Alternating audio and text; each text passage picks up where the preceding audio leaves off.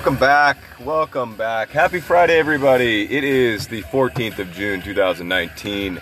I am actually rocking out in the Civic studio here. Welcome to the PCS podcast. This is Ian Rodriguez.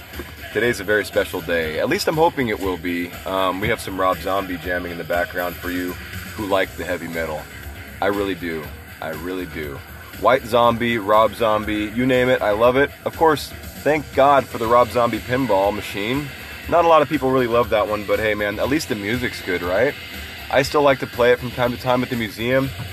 I, you know me, I'll play any pinball. Any pinball is good pinball, everybody. So don't hate on it. So last night I was sitting in my garage playing a video game and watching, actually after that, watching Twitch. And I've got an, uh, another show I need to do about the World Championship, so I don't have my notes in front of me for that, but I'm going to do that later, so stay tuned. Um, I have some important things to say about the World Championships in Italy.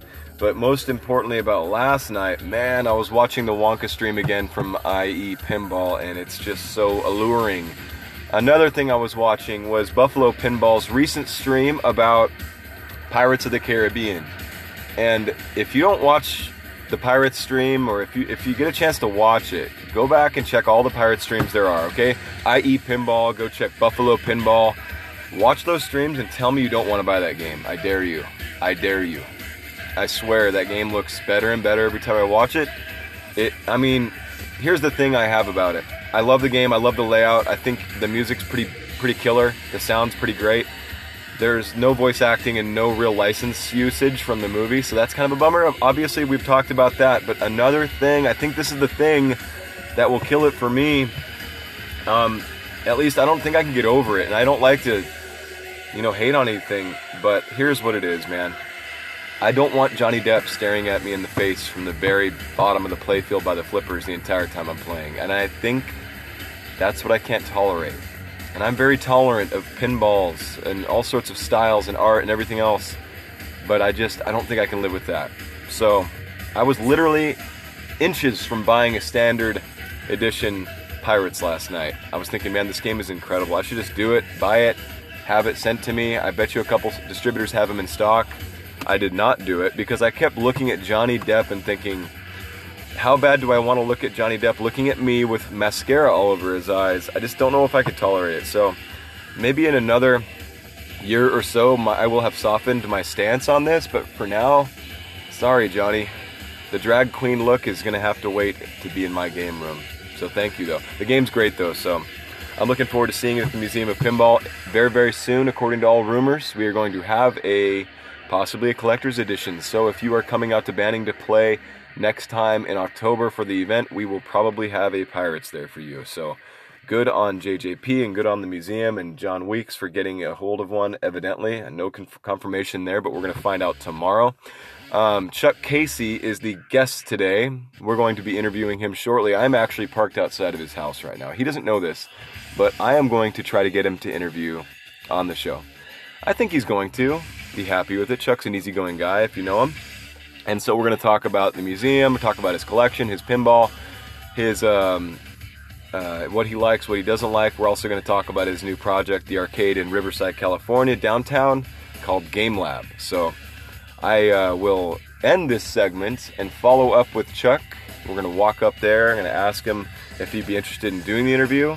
I hope he does because it should be very interesting and you'll get a chance to meet him on this pod. He's very cool guy, one of my favorites. So I'll sign off for now. That's the end of segment number one. Hopefully, segment number two will be our excellent interview. Stay tuned.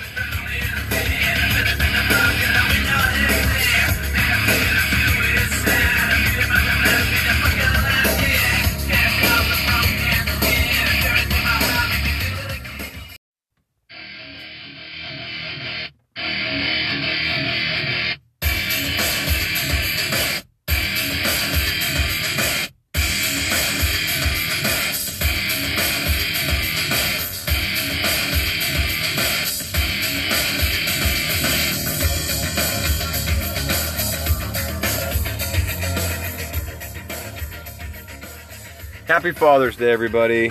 Happy Father's Day to all the dads out there, especially all the pinball dads. Um, you know, it's uh, I have two children, and Father's Day is special for me, obviously. And uh, there's no better hobby to have as a dad than pinball because if you own a pinball, you have it in your garage. You get to be there for your kids and be there for your wives and whoever else. And uh, you don't have to leave home for it. So you kind of get to be a present father and enjoy your hobby. So happy Father's Day. It is Sunday, June 16th. Welcome back. So, segment number one, we talked about getting an interview with Chuck. Chuck was a little busy this weekend, so it didn't work out. And I'm a little actually bummed and a little down right now because some other friends of mine at the Museum of Pinball yesterday basically said they don't want to do an interview. And I was just telling them, hey, I just want to do an interview and do a roundtable and talk with you guys about your collections, talk with talk pinball basically, right? Kind of like how you do every time you meet with all your friends who play pinball. So anyway, it didn't happen, and I'm really kind of bummed because I was excited. And um, I don't know what to say other than that. Yeah, kind of a bummer. But I do have some show notes today, and I have to make a promise that I'm finally going to live up to on this podcast. Um, by the way, we are the PCS podcast, the only 15 minute pinball podcast with one host. We're happy to fill that niche here. They were the niche, the niche podcast. So I on uh, Friday went out to Chuck's house, my buddy in Canyon Lake, and he's got a hell of a collection. I called him a couple days prior and I said, "Hey Chuck, do you think I could come out and pick up some wire from you?" So he had some wire he wanted to help me out with on a project I was working on.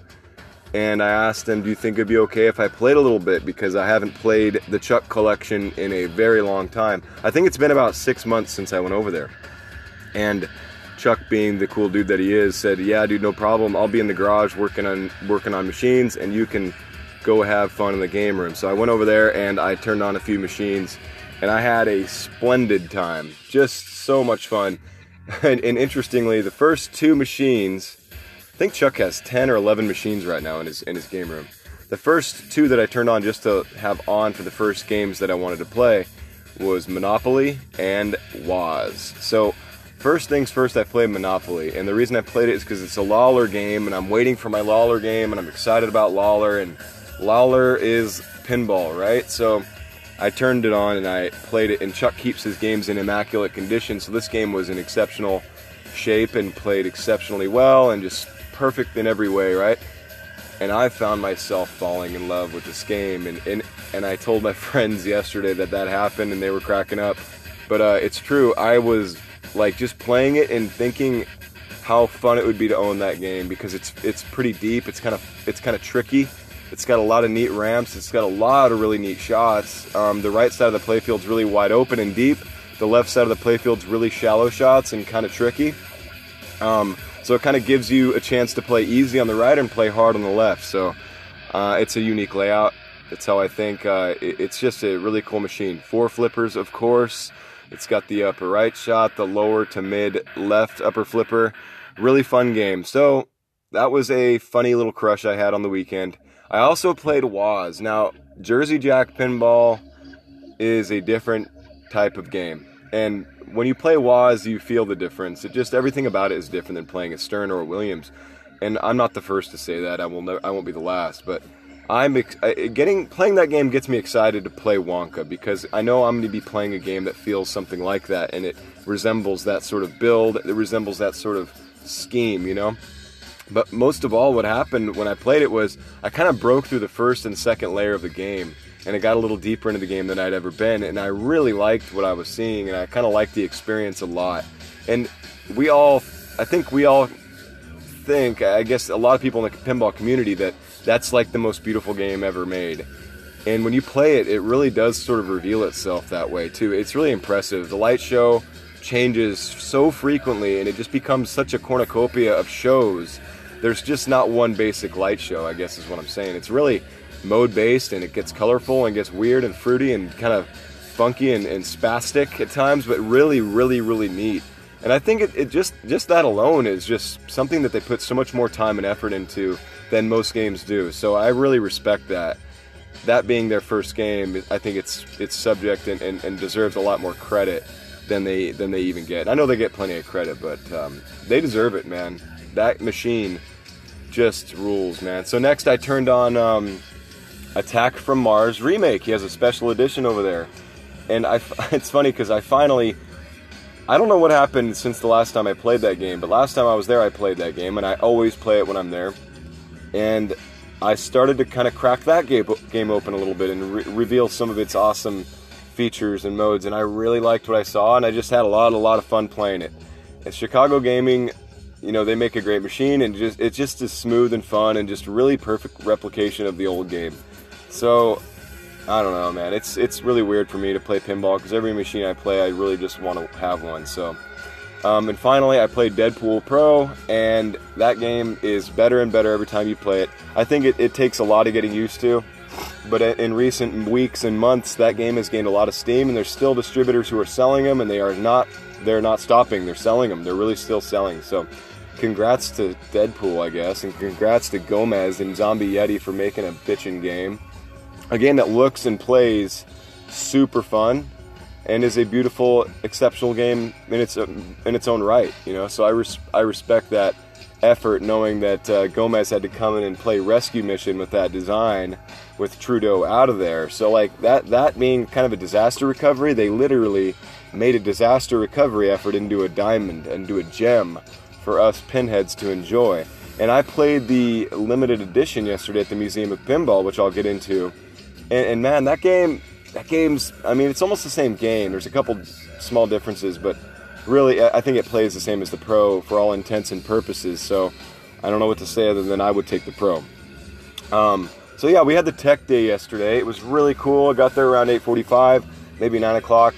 Um, I slept in. I actually slept through my alarm, so I got there about an hour late. So I really feel bad about that. But we got straight to working on pinballs, straight to diagnosing and trying to fix problems, and um, and then, and the later part of the day, we started test playing, or at least I did, because when I'm at the museum, I run out of sheets to work on because either I don't know how to work on that particular machine because it's too deep of a problem, or there just aren't any sheets out to uh, to fix. So that, that means there's no sheets, there's no problem with the machine that you can see. So by test playing, I find the problems, and I was able to find a few different problems with a few different machines, and we kind of wrote them up and we got them for the next time. Uh, but we have uh, an entire summer and then September before our event is in October. So we got to kind of get ready for that, and that's our that's our effort here. But it's exciting to go there and fun to talk with all my friends out there and everybody who loves pinball so much, and they come out there and donate their time, and we have a great time together. And it's just even smiling and laughing and talking about games and talking about Wonka and talking about you know, the uh, World Championships, talking about what we're looking at, what we're seeing lately in pinball is super fun. It's just really a shame I couldn't get an interview in or a roundtable discussion because then you guys would have a chance to see these, see who these people are, or hear them at least, and it would have been a nice opportunity to reveal some of that to you guys. But um, we still had good times, and we ended up playing quite a bit. And I played, um, I played Iron Man because there's one for sale not too far from here that I was thinking about dropping a line on. But um, I played the game. Iron Man is a fun game. I think it's a Borg game. So if you know Borg, you know Borg. Um, he doesn't make a lot of unique layouts. They're pretty typical. And this game was probably no exception. It was pretty pretty smart, pretty basic, um, but fun. I, I liked it. I, I, don't think that a lot of um, Borg's machines are like long-term collection machines, so maybe that's why I didn't think that it was for me. I really like playing it, and I'll play it on location anytime I get a chance. I played it at Indisc this last January, and I remember getting my butt kicked by it. Uh, the machine I happened to play this time around was not set up so brutally, so I had a lot of fun on it. Um, I think the game, for what the game lacks in art, it makes up for with design because the ramps are really fun, and there's a, a really sweet marble or marble, a really sweet magnet in front of a bash toy that really works well for the machine, and it actually emerges from the bottom of the playfield. So it's really a unique interactive toy because it's not there all the time and it sort of pops up. So I love games that hide things from you, okay? That's a unique feature for a Stern especially in this modern day of their production that they kind of cut costs on. That that being a 2010, I think. So 9 years ago they were still doing these types of things. But this little gadget, this this monster toy thing pops up from the bottom of the playfield like a trapdoor and battles you. I think Anytime that's happening, anytime a, an aspect of a pinball is hidden under the playfield and it becomes revealed after you open it up, open the game up a little bit, that is awesome. That is freaking amazing. That's what I think should happen more nowadays. But it doesn't necessarily, that's not necessarily the case. I mean, even most recently, there's not a single toy or interactive device that comes from the bottom of the playfield and pops up into the player's face and interacts with him. Uh, that's really a shame because when that happens, it's it's a new experience. It's stimulating. It's really unique in its own right. So um, Iron Man's cool, um, but I don't think I'm gonna buy one. Another machine I test played yesterday was Ripley's Believe It or Not, and I test played it because it was next to Iron Man, and I was test playing that aisle. But most of, uh, another aspect was there's a guy selling one of those out here not too not too long ago, and um, I played the game. It's a Lawlor game. It's a really fun Lawlor game but it doesn't compare with Monopoly, guys, and it doesn't compare with Roller Coaster Tycoon, and those are two other Lawlor games which I would really love to own one day. Um, so yeah, I had fun on it. I diagnosed a problem and wrote the sheet up and left. Um, then I went and played Roller Coaster Tycoon and Monopoly, and those games are Lawlor's great recent modern games. Man, they're they're within the last 15 years.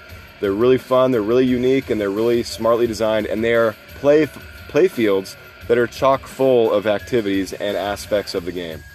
Um, Roller Coaster Tycoon has like six ramps. It's really cool. There's some incredible diversion going on with the ball. Monopoly is the same thing. There's just ramps crossing all over the place. A lot of diversion, a lot of fun. Uh, ob- ob- I guess observation of the ball when you're playing. You get to watch it kind of course around the top of the playfield and then disappear or cross the playfield and stick to a spot in a lock position. I just think that games that divert the ball like that and keep you guessing are really fun and they, they, they have staying power in a collection where the priority is unique designs. So I wish I had those both, and uh, someday maybe I will. We'll see. You know, I have a cool stuff topic today that I think you're all going to really like. Um, you know, lately we had a party for my daughter on Friday, so I had to get the front yard in order. So I was cutting the, trimming the trees and the bushes and everything, cleaning it up, making it look really nice. And I'm really, really proud of my front yard. I take pride in it. Um, when we first moved into this house, my yard was basic grass and it had nothing in it, just grass. Um, and we live in the desert, so the grass was dying and year after year, dying and dying and dying, and I couldn't keep it alive no matter how much I watered it. So I decided one day, you know what, forget it. I'm gonna rip this grass out and install my own desert landscape. So my cool topic, my cool stuff topic is landscaping, guys. If you aren't a landscaper, you don't you don't need to have anything other than some dirt to work with. So this is a really neat hobby of mine, um, one that I learned how to do from my dad back when I was a child, and a really useful skill to have. And so what I did was I tore all the grass out. I brought in a bunch of gravel and sand and, and rocks and decorative rock, and I bought a bunch of desert-friendly plants and I stuck them in the earth. And four years later, I have this magnificent desert landscape in my front yard. And I'm so grateful for it because it looks beautiful and it doesn't require any water. I have no trouble keeping it alive out here in Menifee, California, where it is 110 during the summer. And it's just pleasing to the eyes. And, um, you know, I think pinheads are especially attracted to cool looking things and attractive colors and things like that. I know I am on a machine. I like colors, and my yard is chock full of colors season to season because it has flowering desert plants. So, it's just cool and, and I really enjoy doing yard work that results in a beautiful landscape and uh, transforming something that looks pretty bad into something that looks really nice. There's a lot of gratifying experiences that that I guess can be gained from from creating something like that and making a dirt lot into a colorful desert landscape. It is enjoyable and it's and it's cheap if you do it on your own. So get out there, put a shovel in the ground, start digging, start destroying your current yard, and start recreating something new and beautiful. And I think you'll like it. I think you'll enjoy it as much as I did. That's all I got, everybody. My wife and family are waiting for me inside the house, and they are probably going to be making me breakfast for Father's Day. I'm really excited. I hope you guys enjoy your Father's Day. Enjoy your children. If you're not a father yet, it's the best experience in the world. Go be, you know, if you if you don't intend to become a father, that's fine. But if you do intend to become a father someday, you're really gonna love it. It's just the best. Having kids, um, raising children, it's very difficult, but nothing worthwhile is ever easy, everybody. Have a great Sunday.